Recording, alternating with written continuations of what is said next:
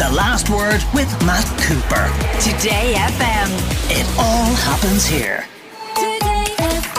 Now, our next item is expected to apply to about three quarters of a million workers. We're joined by Charlie Weston, personal finance editor of the Irish Independent, because it seems we're a step closer to the so called auto enrolment pension system.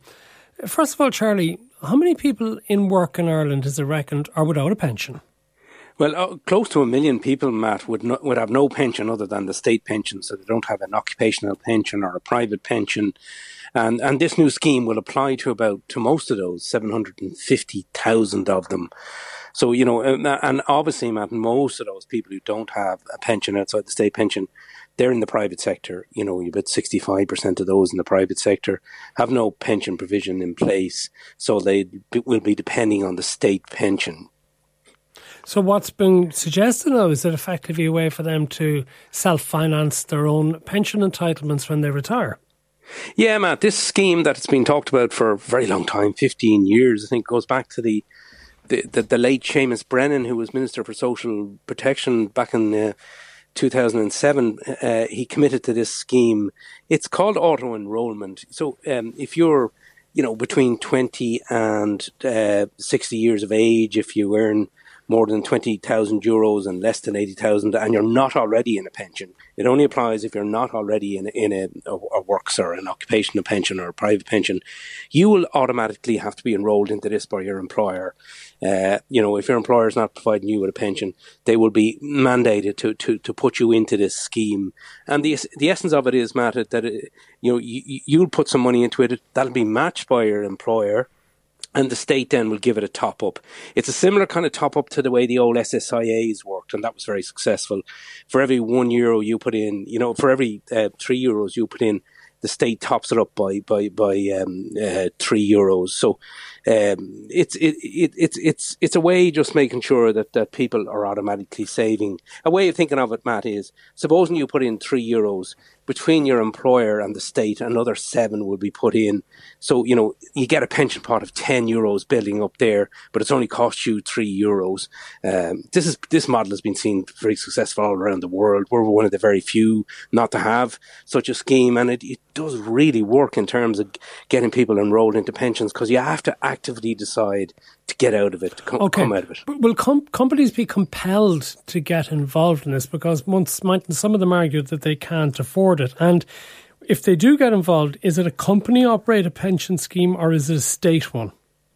Yeah, Matt, you know, there's a lot of company people not happy. Now, to be fair, all the business organisations have, have always welcomed this scheme and th- think it's a good idea. But I have a lot of individuals on to me who are not happy. You know, employees who are saying, look, bad time to do this. You know, with the cost of living is, is a nightmare.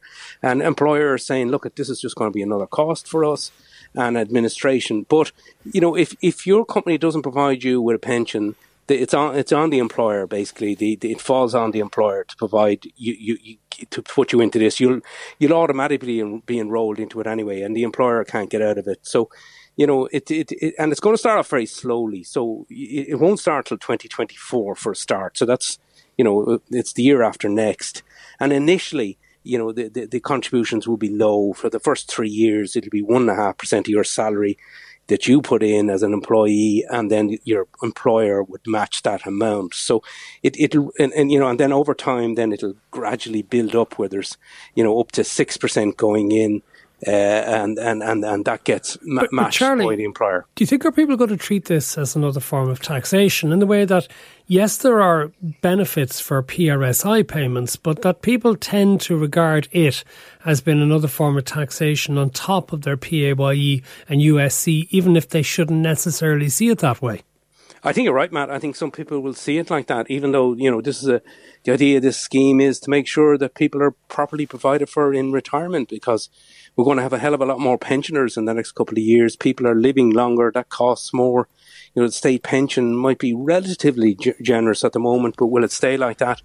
Um, so, you know, the, the, the, some people though will just say, "Look, hold on, you know, I'm, I'm, pretty, very, very tight financially as it is. This is just another cost I'll have to bear." But the thing about it is, particularly for employers and employees, a long lead-in time is being given on this one. People know it's coming.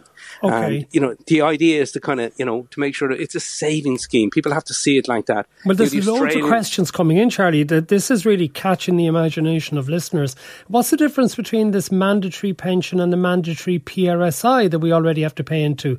Uh, saying, is this just another tax? Will people still get their state pension via the PRSI, and is this something on top of it, or does it replace it? No, it's it, it, it's the state pension will remain, as the Minister uh, for Social Protection, Heather Humphrey says, the bedrock of the system. So that that won't change. Uh, you know, the, you, so you get you, this is on top of your state pension. It's to give you a kind of top up or you know more generous provision, so that you're not solely relying on the state pension. Yeah, because Uh, as so- the listener so- says, will this mean the PRSI tax, as they describe it, only goes to pay unemployment benefits? No, it won't. The PRSI will still be used to pay pensions, but this is an additional top up. another one says, if you already have a small pension starter privately, can you do this as well? Uh, I don't think you'll be able to do both, Matt. Um, you know, you, you, you could, you could, you, I, there, there probably be, will be an arrangement where you could fold maybe the, you know, the the, the, the, the private one into this new scheme if you think it's a better bet. You know, um, so you know there will be options for people. There's a lot of detail like that that has to be ironed Yeah, out. because here's another one. What about if you have a private pension but your employer does not contribute? Would your employer be then obliged to contribute to your existing private pension? Well, the employer will have to look at that because they're now going to be required to to, to uh, uh, contribute to, to this new scheme. So, you know, the employer will probably decide, well, you know, whichever one they will need to contribute to. It's essentially forcing the employer to make some contribution. Yeah, that's certainly the case there. So, something I'll have to give on that one, Matt. Another one says, will this be a scheme that self employed people can utilise? Yeah, I, I, that, that's an unclear one, and, and there's some detail to be worked out on that. I, you know, um, I, I'm not sure about that, that, that, that that's ironed out as yet. Um, self-employed tend to do their own pension provision because, you know, they, they, they make a tax return. They can, they, they have to make, uh, you know, submit their own tax returns, and they can they can offset some of the tax by putting money into the pension. So it's not seen as a priority for those so much as, as more the the, the, the, the employee as, as such. Although another listener says the employer will only reduce this amount of money from the hourly rate it gives to the employees.